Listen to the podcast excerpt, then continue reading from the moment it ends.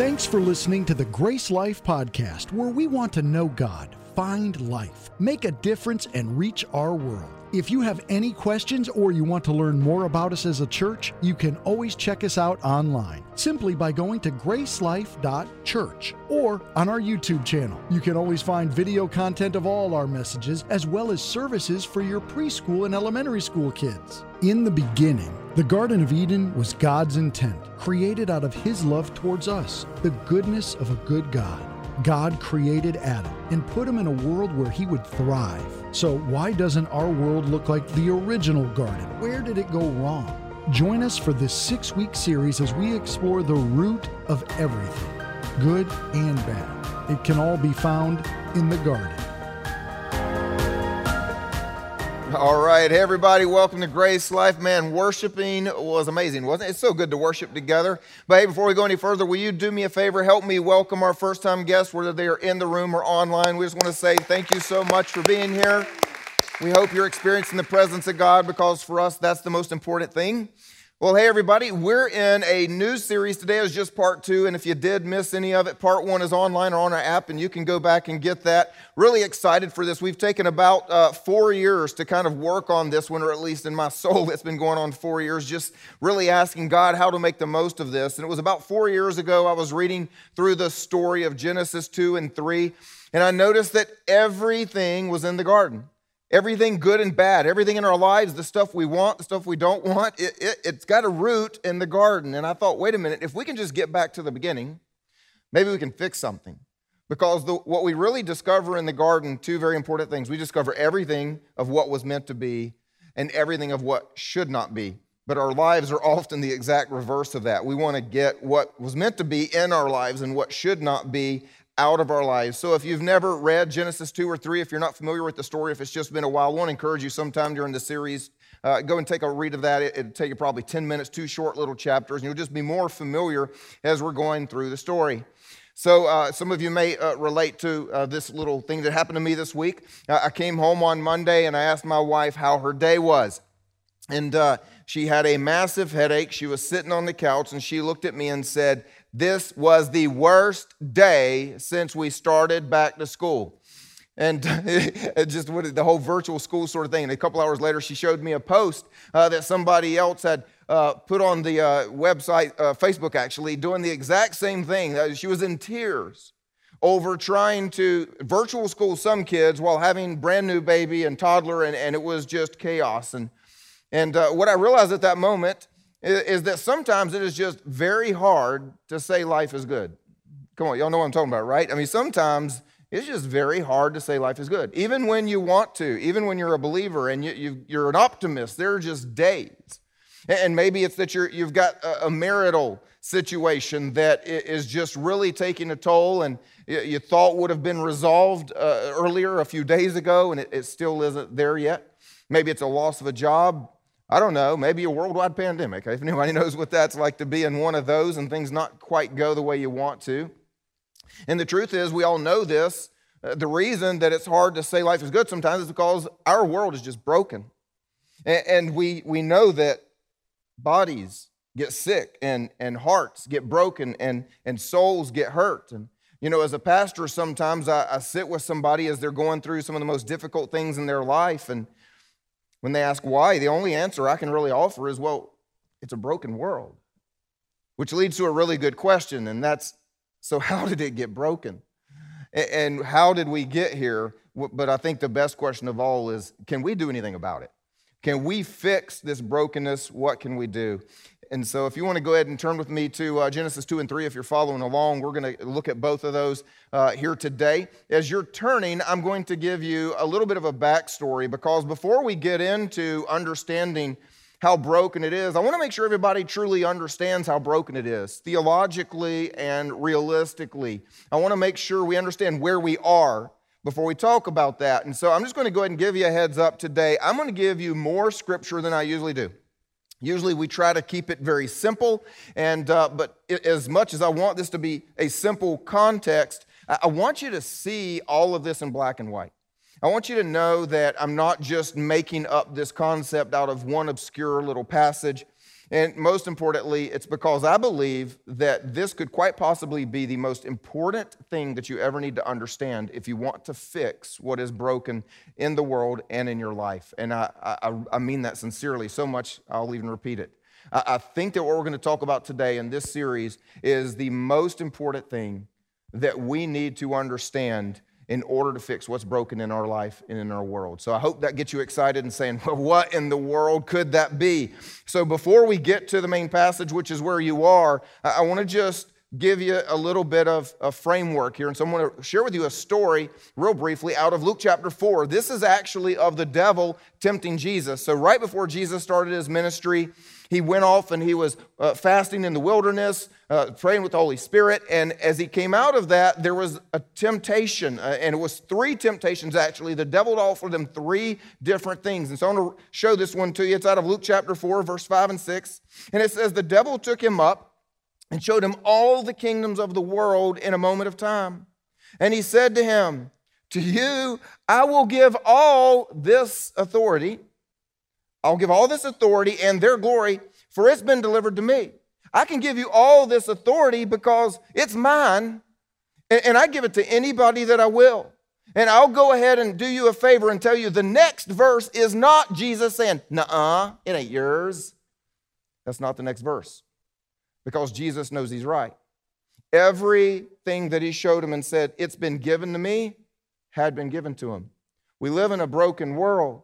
The Bible even tells us uh, that the whole world lies in the power of the evil one.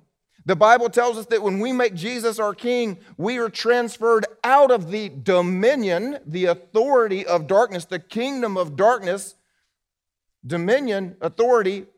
So, why is our world broken? Simply because Satan has legitimate authority that was given to him. And the worst part, we still give it to him today. And that's why we still experience this.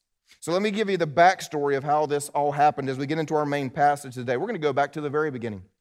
God created the heavens and the earth, and in doing so, He also created the host of heaven. He created angels. And there were three chief archangels. One of them, his name was Michael, and he was the chief warrior. And so we read about Michael in uh, like the book of Daniel and stories of, of great spiritual battles. Uh, another one, his name was Gabriel. Gabriel was the chief messenger. We hear about him uh, when we watch the Charlie Brown Christmas special, one of my favorites. Come on, somebody's got to be loving that with me, right? Linus. I, I, love it every year because they still play it every year. And I, I, I'm just amazed that every year the gospel is preached by a cartoon character for all the world to watch. Anyway, that's just me. But so we hear about Gabriel because he's the chief messenger. And then there was a third one. His name was Lucifer, and he was supposed to be the chief worshiper. He was supposed to lead the host of heaven in giving all glory to God.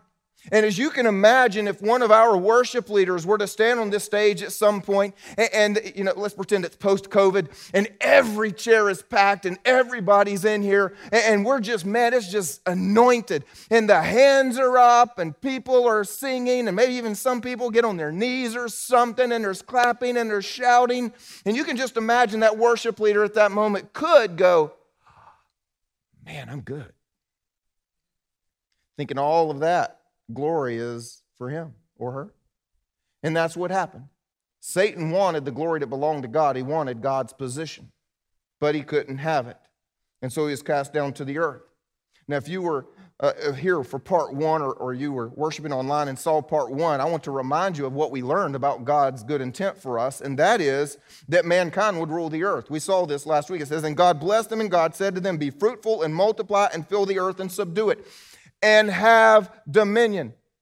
Let man have dominion. Matter of fact, Psalm 115, it won't be on the screen, just, just to share this with you, says that the highest heavens belong to the Lord, but the earth he's given to mankind. Let man have dominion. So Satan, looking around, well, it didn't go like I thought. Guess I don't get his job, don't get his seat in heaven, but guess I can't be God with a big G. But you know what I just noticed? I just noticed that guy over there, he's got everything. God gave all dominion to him. So all I have to do is get him. If I can get him, then I've got everything that belongs to him. Every soul born after him, all of the earth, everything will become mine because he will be mine. I may not be number one big G God, but I'll be number two. little g, God, I'll be a God to so, so many and in so many ways. So Satan sees the opportunity, and that's exactly what happened if you're watching or following along with us. Here we are, chapter 2, verse 7. It says, Then the Lord God formed the man of the dust from the ground and breathed into his nostrils the breath of life, and the man became a living creature. Jump to verse 15. The Lord God took the man, he put him in the Garden of Eden to work it and keep it. And the Lord God commanded the man, saying, You may surely eat of every tree in the garden, but we missed that. Every one but one. But of the tree of the knowledge of good and evil you shall not eat. For in the day that you eat of it, you shall surely die. And let's jump on over to chapter 3 for the day it all went wrong. Maybe you know this as the infamous story of the fall. It says, Now the serpent was more crafty than any other beast of the field that the Lord God had made. He said to the woman, Did God actually say? Did God actually say? See, the very first thing that he did to go after mankind was to attack the Word of God. He started with, wait a minute, I'm not really sure you know what you, you're supposed to be doing because you don't really know what God said. And maybe we need to doubt what God said. Did God actually say, You shall not eat of any tree in the garden? And the woman said to the serpent, We may eat of the fruit of the trees of the garden, but God said, You shall not eat of the fruit of the, tree that is in the midst of the garden, neither shall you touch it, lest you die. But the serpent said to the woman, You will not surely die. You know what that is? That's a lie. He strictly contradicted the word of God. He said, Did God really say? She gave him an answer, and he said, By the way, what God said was a lie. God, God, that's not true. And he goes on to explain why he's going to lie. He says, For God knows. Now he's going to attack the character of God. For God knows that when you eat of it, your eyes will be open, and you'll actually just be like God, knowing good and evil. You're not going to die God's word is wrong. God's nature is wrong. He doesn't want your good. He's trying to keep you down. He knows that you could be as amazing as Him, and He doesn't want you to have that. His word is wrong. His nature is not for your good. So when the woman saw that the tree was good for food, and that it was a delight to the eyes, and that the tree was to be desired to make one wise, she took of its fruit and ate. And she also gave some to her husband who was with her, and he ate. And at this moment, two things were lost man's relationship with God and man's authority on the earth. Man's relationship with God and man's authority on the earth. Later in this series, we're going to talk about how God is fixing man's relationship with God. What we're talking about today is the problem that we have lost man's authority on the earth. And you might say, wait a minute. Wait just a minute, Jimmy. All they did was take a bite one little bite of a piece of fruit. How can one little thing, like taking a bite of a piece of fruit, give the whole world to Satan? Well, we like to say it was just one little sin. The problem is we don't like the word sin in the first place. Uh, anytime they tell you, you know, if you really want people to be happy on a, on a, a, Sunday and they're coming to worship, you know, just, just don't use the word sin. Nobody likes that word. Okay, I won't use that word because that's not the right word for what really happened. I'll use a word you don't even like as much as that one rebellion. Because that's exactly what happened at that moment. God was in authority, man was under authority. Man was in authority under God's authority. But then mankind rebelled against God's authority. God says don't, they did. That's, that's what rebellion is at its very core. God says don't, they did. And at that very moment, they rejected God's authority and lost theirs because their authority was given to them by God. Their authority existed under God's authority. When they left God's authority, they lost their own authority. You see, it's a broken world because Satan has legitimate authority that was given to him. And the worst part is that we still give it to him today. And that's what I really want us to talk about and understand because we still give it to him today. And some of you might be getting a little offended right now, like, I'm not enjoying this. And I don't like you saying that I'm being buddies with Satan over there giving him authority today. I don't want to hear that. Well, if you just give me a minute, I know somebody's saying, How do we do that? Thank you for asking. I'll answer. Because what we do is we keep doing the exact same thing. We do the exact same thing today. Let's go back to the story and look. Genesis 3 1. He said to the woman, Did God actually say? you shall not eat of any tree in the garden? See, the first attack was, and the first attack still is today, as God's word is it the highest authority? Is it true? Can it be trusted? And so many times we're still asking the same question. The problem happened right here. I wish that I could tell you that she did not question God's word, uh, God's word as the highest authority. But here's how I can prove it because the story didn't end right there. You see, what the next sentence should have been should have been the last sentence in the story. Story when he says, "Did God actually say you shall not eat of any tree in the garden?" Which was not correct. She should have just said, "Nope." He didn't say that at all. Matter of fact, my God goes so good. He said I could eat of any tree except that one, and I, I'm really good with that because I've eaten of every other tree, and they're quite delicious. So you shut up and leave me alone. Story done. That's what she should have said. But she questioned God's word as the highest authority. And when you question God's word as the highest authority, well, you got to have a new highest authority. You can't have nothing, you've got to replace it. And so when she took God's word and said, This is no longer the highest authority, I've got to have a new highest authority, what did she replace it with? Reasoning.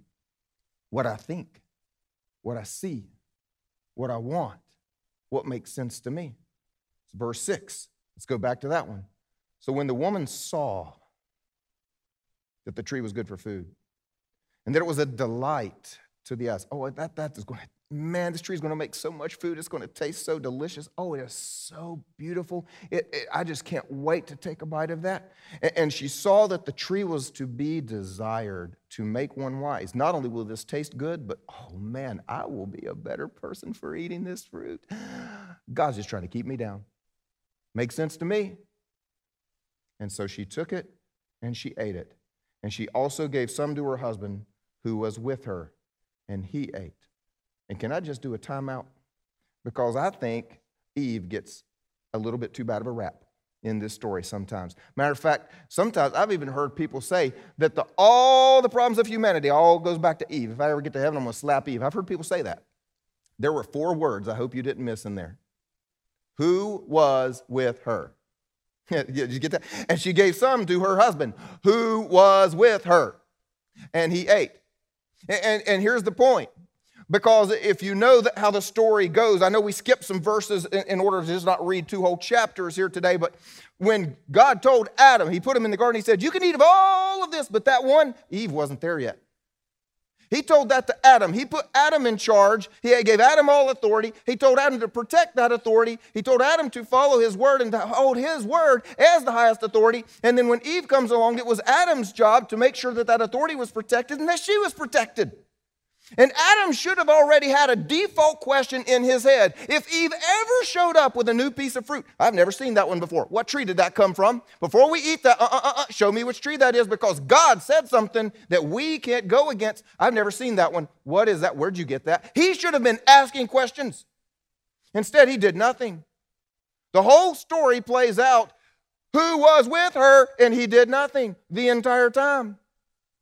What happened is that God's word as the highest authority was replaced by man's reasoning as the highest authority. Did y'all catch that? That is what truly went wrong in the garden. I ask people sometimes just for the what went wrong in the garden? Oh, well, you know, somebody made a mistake, somebody ate a piece of fruit. No, no, no. What truly went wrong in the garden is that God's word as the highest authority was replaced by man's reasoning as the highest authority. And, and don't miss the tiny little detail that while God's word as the highest authority was being replaced by man's reasoning as the highest authority, it's because the one in authority on the earth was giving away his authority. He was abdicating. He sat there and he watched the serpent talk. He watched his wife reason, and he did nothing. And so, as mankind abdicated his authority, God's word as highest authority was replaced by man's reasoning as the highest authority. Who would like to know if there's a solution to this mess? There's a solution to this mess. Let's finish the story of the devil tempting Jesus.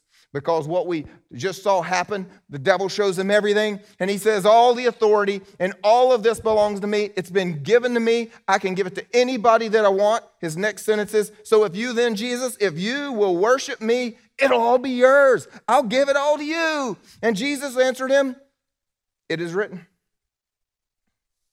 It's, it's written.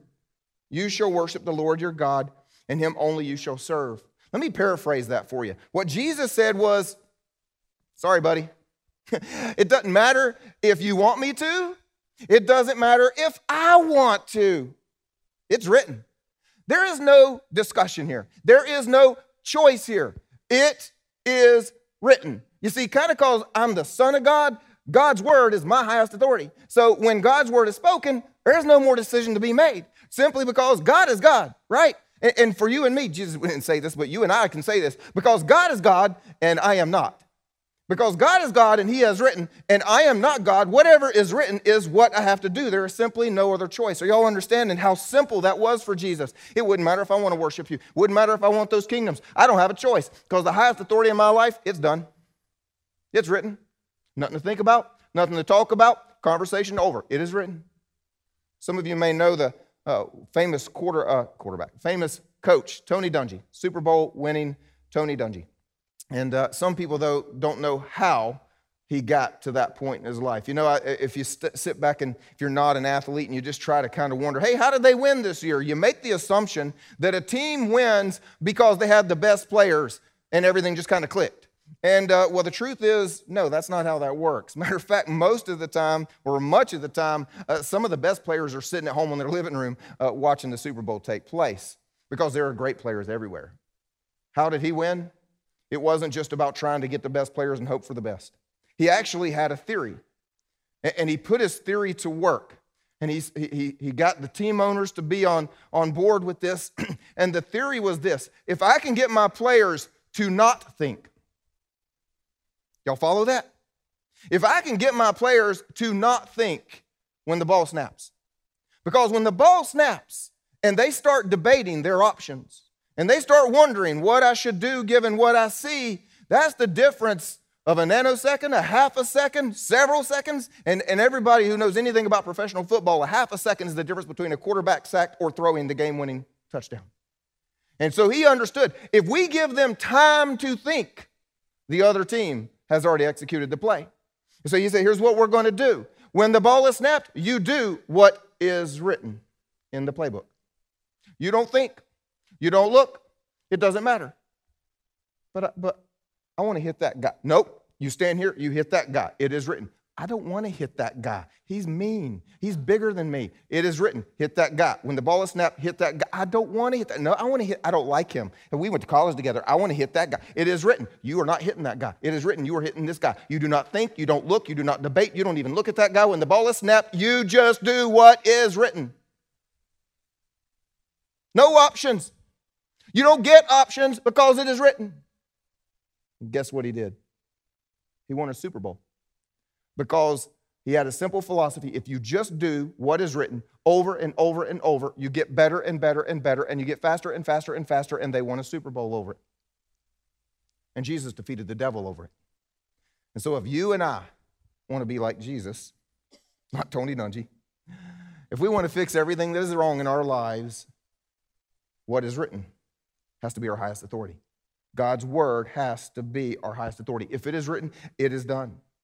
The problem that we see today when we look around and go, man, this is a broken world, and we just cry and we're upset. Or maybe we blame God because it's a broken world. And we say, why is it like this? It's because too many of us still allow our reasoning to be the highest authority. Our reasoning, what we want. We look around and we think, well, you know, I know what the Bible says, but oh, come on. How many of us have said, I know what the Bible says, but at some point in our lives? Some of us, y'all are, y'all are liars because you didn't raise enough hands there. Y'all, but y'all in trouble. I'm watching out for lightning bolts coming down. We've all done it. Every one of us at some point in our lives, is oh, well, I know what the Bible says, but. I know the Bible says to forgive, but then the little whisper comes, oh, you know, I know God says to forgive, but no, no, no, you listen. Did God really say forgive when somebody hurts you that badly? I'm pretty sure when God said forgive, it was for one of those little kind of things where you know it doesn't hurt too much. I mean, man, you are hurt. Like this person really did something wrong with you. Uh, they should, this shouldn't be allowed. They should be getting punished by God right now. Did God really say to forgive something that bad? Yeah, God said, forgive because you've been forgiven. And what happens because we experience this broken world, we don't understand. It's actually proven in scientific studies. When we don't forgive, the weight of anxiety and bitterness actually begins to have physio- physiological effects on our body. And we're saying, God, I need you to heal me. I've, I've, got this, or I've got that, or anxiety, or I've got problems. And the doctor says he can't figure out what's wrong. God, I know what's wrong. I told you to forgive. I'd, I'd love to answer that prayer. The problem is, you're not under my authority anymore because you're doing something else. It is written, forgive. It is written, keep your body sexually pure because it is his temple. But then we go, ooh, I like that person. Ooh, I think that would feel good. We, I think. No, we don't get to think. It is written. This is his temple. It is written. Honor God with our finances. Put him first in everything. It is written. But then we don't do that, and then we find ourselves struggling because we have taken what belongs to God and we're doing something or what we want to do with it. It is written. I've got any teenagers and, and, and kids listening to this. It is written, obey and honor your parents. Nobody likes that one. And there's not a human alive that did not at some point disobey or dishonor their parents. But, but here's the deal what we miss, and parents pay attention to this one, what we're supposed to do is to be teaching what I'm preaching. That's, that's the role of a parent, is to teach what I preach. When you, when you say, nope, I'm sorry, you don't get to go to that party on Friday night, what we are teaching them is to lay aside their reasoning, to lay aside what they want, to do what their highest authority at that point in their life tells them to do, so that when they grow up and they think, I wonder what I want to do about this, they find out that it's not about what they want. They've been trained since they were a child to do what the highest authority in their life says. It's, it's about understanding our will is not what we follow because our will gets us into trouble. Adam and Eve had a will, and look where it got them. It's not about what we want. It is written, don't lie, even on your tax returns. It is written, don't steal. Even the change in the little thing is, you, you know, but we can do something about it. And that's the good news. I wouldn't stand up here today and, and tell you all that is wrong if I didn't tell you that it doesn't have to stay that way. Somebody say, Praise God for that one. So, who wants some good news? I'm to give you some good news. The, the story that we read with, with the devil tempting Jesus and the devil telling Jesus, All this is mine, and Jesus didn't disagree because it was true. The devil claiming, All this has been given to me. All authority has been given to me. I can give it to anybody I want because it's been given to me. And Jesus didn't disagree with him. That was at the beginning of his ministry. That was, that was right before he began to do all the miracles and all the stories that you know him for and that you love him for. After Jesus was crucified and he conquered sin and the power of sin by taking the sacrifice on himself, setting you and me free. After Jesus was raised from the dead, conquering the power of death, offering all of us eternal life, he met with his disciples. You want to know what he said to them? All authority has been given to me. All authority in heaven all authority on earth has been given to me. And he keeps going. So I want you to go and make disciples to the end of the earth. And the reason you can make disciples, the reason that you can see lives change, the reason that you can do what I'm telling you to do is because I've got it. All authority has been given to me. And at this point, I hope at least one of you is logical enough to go, then, Jimmy, why'd you just waste my time for the last 20 minutes? Because you just told me it's all fixed now. We didn't need to talk about all the stuff that is wrong. Except that we can all look at the world around us and go, sure doesn't look like all authority belongs to Jesus. That does, that's not the world I witness. I, anybody watch the news lately? It does not look like Jesus is running the show. So let me, let me help us understand where we currently live. Hebrews 2 7. You crowned him with all glory and honor, and you placed everything under his feet. Speaking of Jesus when God subjected all things to him, all things, everything, he has all authority in the heavens and on the earth. He left nothing. Nothing. Y'all understand the word nothing? I discovered in the Greek when I studied that this week that it means absolutely nothing. He left nothing outside of his control. Yet at present we do not see. Isn't that a really baffling thing? God gave everything to him, put everything under his feet. Jesus defeated sin and death and everything. Wait a minute, then why don't we see? Two reasons. The first one, I want you to imagine that you've got what you think is a friend. We've all got those people. We went to college with them, right? I had a college friend that would just take my car. He knew where I kept a spare key. I would come back from class. I literally couldn't even drive my own car. And, and so look, let's pretend we have a friend. At least we think they're a good friend. And so uh, we give them a key to our house. And one day we come back to our house and find it has been robbed. And it didn't have to be broken into. Whoever robbed it used the key. And so we get it rekeyed. We repent. We say, God, I'm really sorry I did that. And that guy, I thought I could trust that guy and what he was saying, but I, I can't really do that.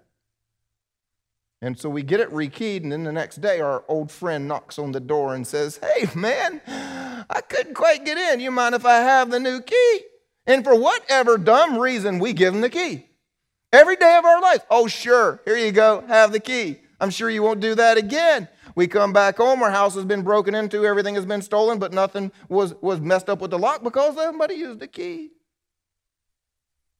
And we call the police and we repent and we get it rekeyed. Then he shows back up and knocks again. Man, I've really been missing you and all that stuff we used to do on Friday night. Oh man, it's been so sad not hanging out with you. Hey, it'd be a little easier to get to you if I could just have a key. And we give him a key again. If you didn't follow the analogy, I'll make it like simple for you.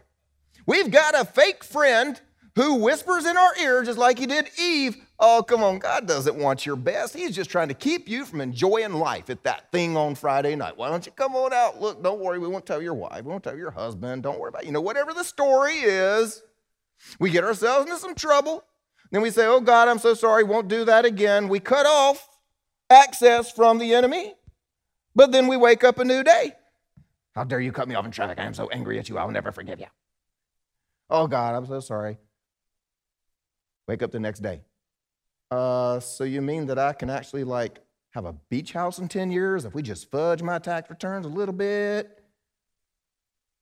The reason at present we do not yet see the authority of Jesus is because every single day the followers of Jesus and the rest of the world too keeps giving the key right back to the same guy that Adam and Eve gave it to.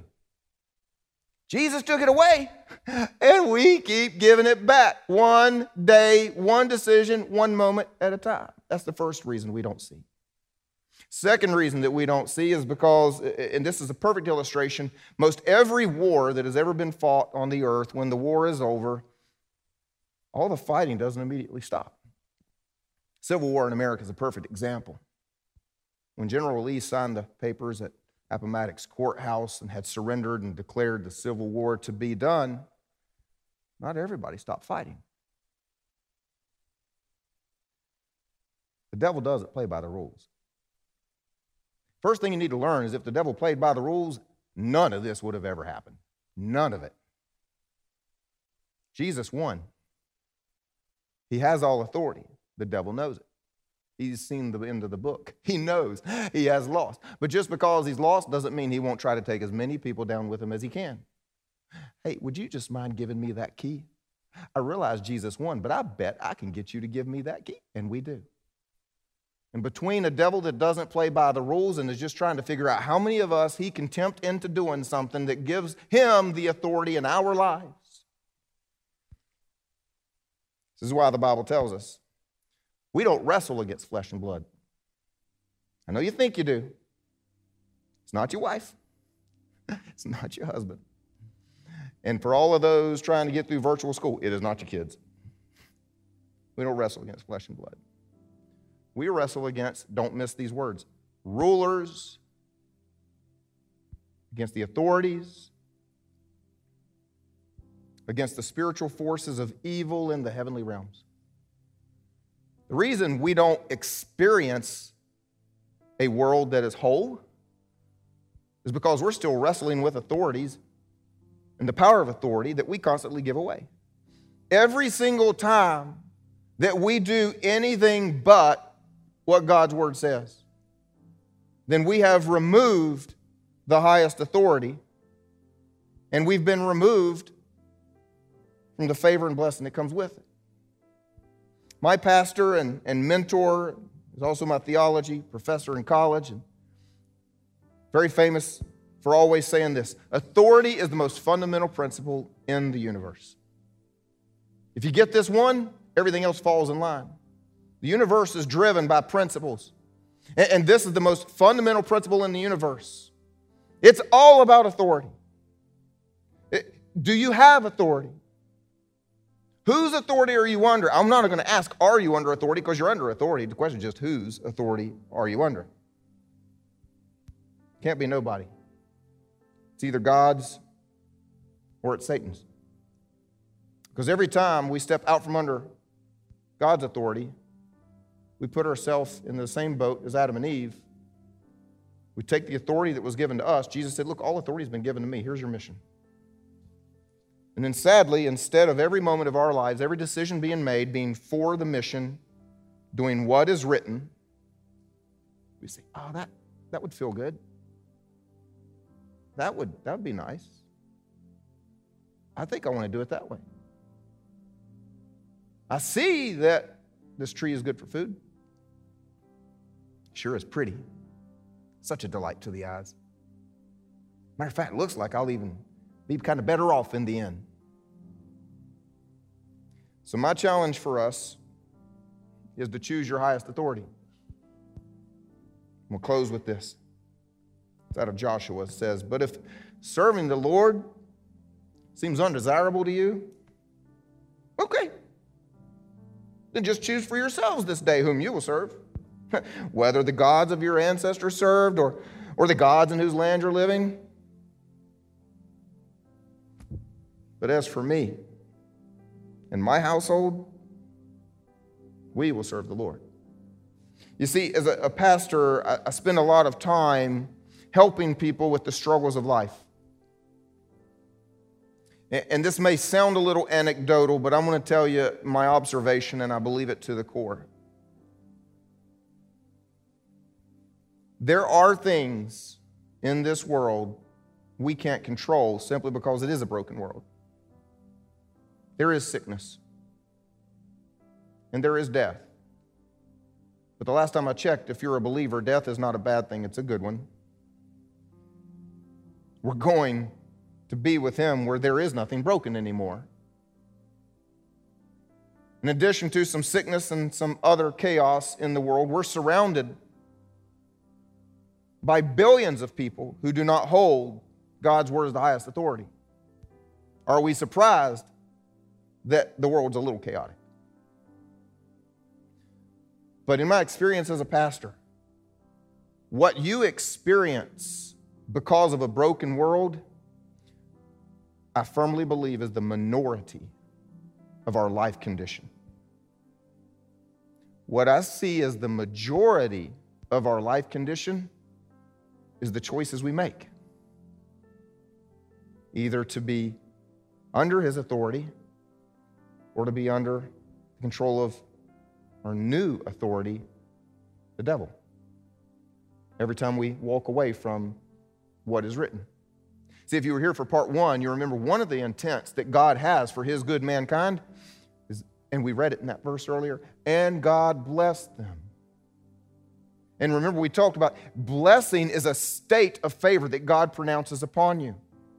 God put man in the garden. God says, Here you go. Here's what you're going to do. All authority is given to you. And now I put upon you a state of favor. The problem is, the state of God's favor is only found in God's authority. You will never in your life, in any other way, experience living in the state of God's favor outside of His authority. And so, if you want your life to reflect and God bless you, and God bless you, if that's what you want and God bless you, then the only way you're going to experience the state of favor upon your life is if you are back under God's authority. If God's word is the highest authority, choose this day who will be your highest authority. You see, the chief rebel he lost it all. He decided, let me see who else I can get to rebel with me. And we'll all be down here together. And we'll all share this piddly stuff. And we'll trade it. We'll take those heavenly riches and blessings. No, no, no. We're, we're going to have this brokenness. Because rebellion well, misery loves company. I bet I can get some of them to go with me. But Jesus said, It's written. My Father, His words, they're the highest authority. There's nothing else. There's no other thought, no other discussion, nothing else. It's written. So, choose this day whom you will serve. I've made my decision. Let me pray for us. God, we come before you and ask you to help us. Because there are a lot of things that, just like what Adam and Eve saw, looks good, seems right.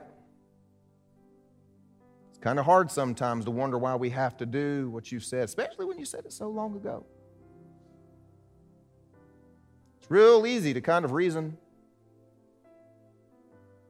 So we ask you, God, pour out your grace upon us and help us.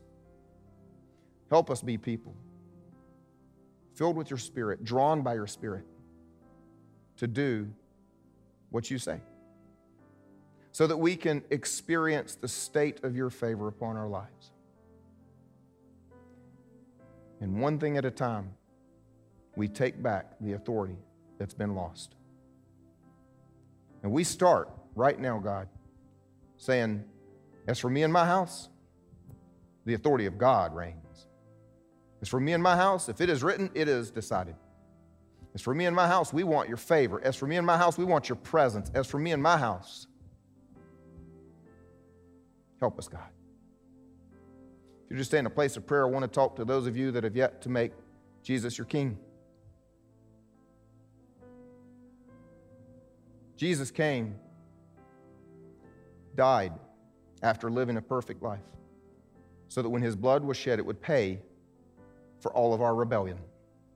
It would pay for every time we gave the keys away to the enemy. It would erase that debt. It would set us right with God. And it would give us the gift of eternal life where we get to experience our righteousness with God. The problem is, some of us have yet to take advantage of this incredible and miraculous opportunity. Maybe because the devil's been whispering to you too. Oh, that's not really. You don't need to believe in hell. It's, it's not a real thing, and heaven's not that great, and God doesn't really keep record, and, and He's such a good God. He just, He's just going to forget it all. He is willing to forgive it all, but He does it through an exchange with His Son. And if you've never accepted the free gift that came through the love of God, of Jesus' death and resurrection, I want to help you do that right now. Wherever you are, if you're driving in a car, if you're sitting in a living room, worshiping online, if you're in the room with us right now, say something like this to yourself and to God Lord Jesus, I thank you that you died for me. And now, I want to live for you. I thank you that you love me. I thank you that I'm forgiven. My simple prayer today is that you fill me with your spirit and give me a life of great meaning in your kingdom. Amen. Let's celebrate with them, everybody. Amen.